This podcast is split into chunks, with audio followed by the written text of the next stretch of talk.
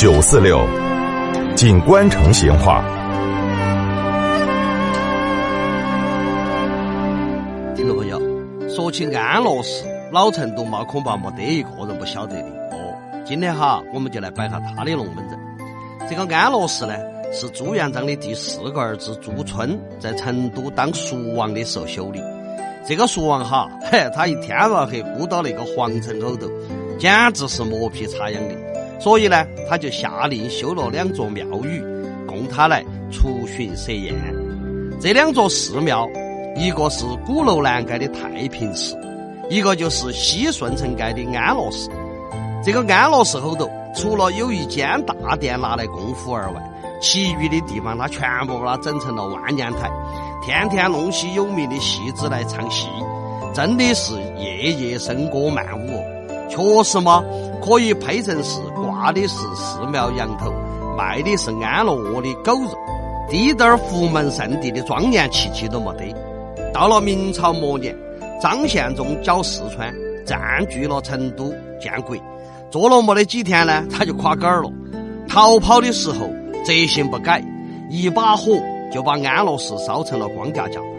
清朝初年的时候，这个康熙为了笼络人心，倡导佛教，就修复了这个安乐寺。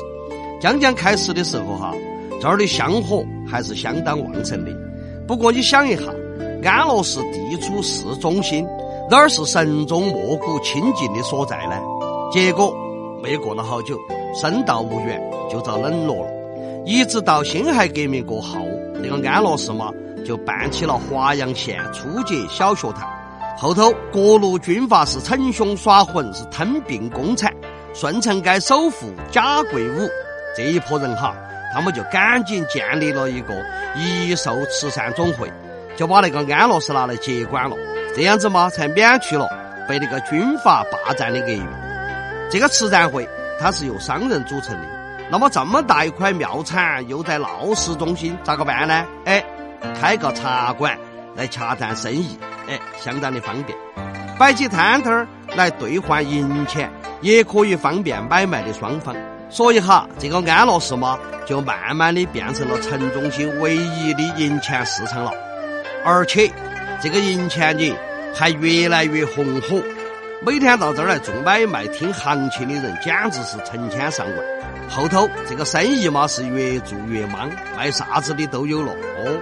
不管是天上飞的、地下跑的、水后头游的，都可以在这儿拍板成交。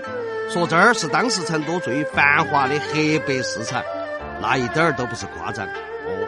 好，安乐市的龙门阵嘛，今天就摆到这儿，明天接着摆。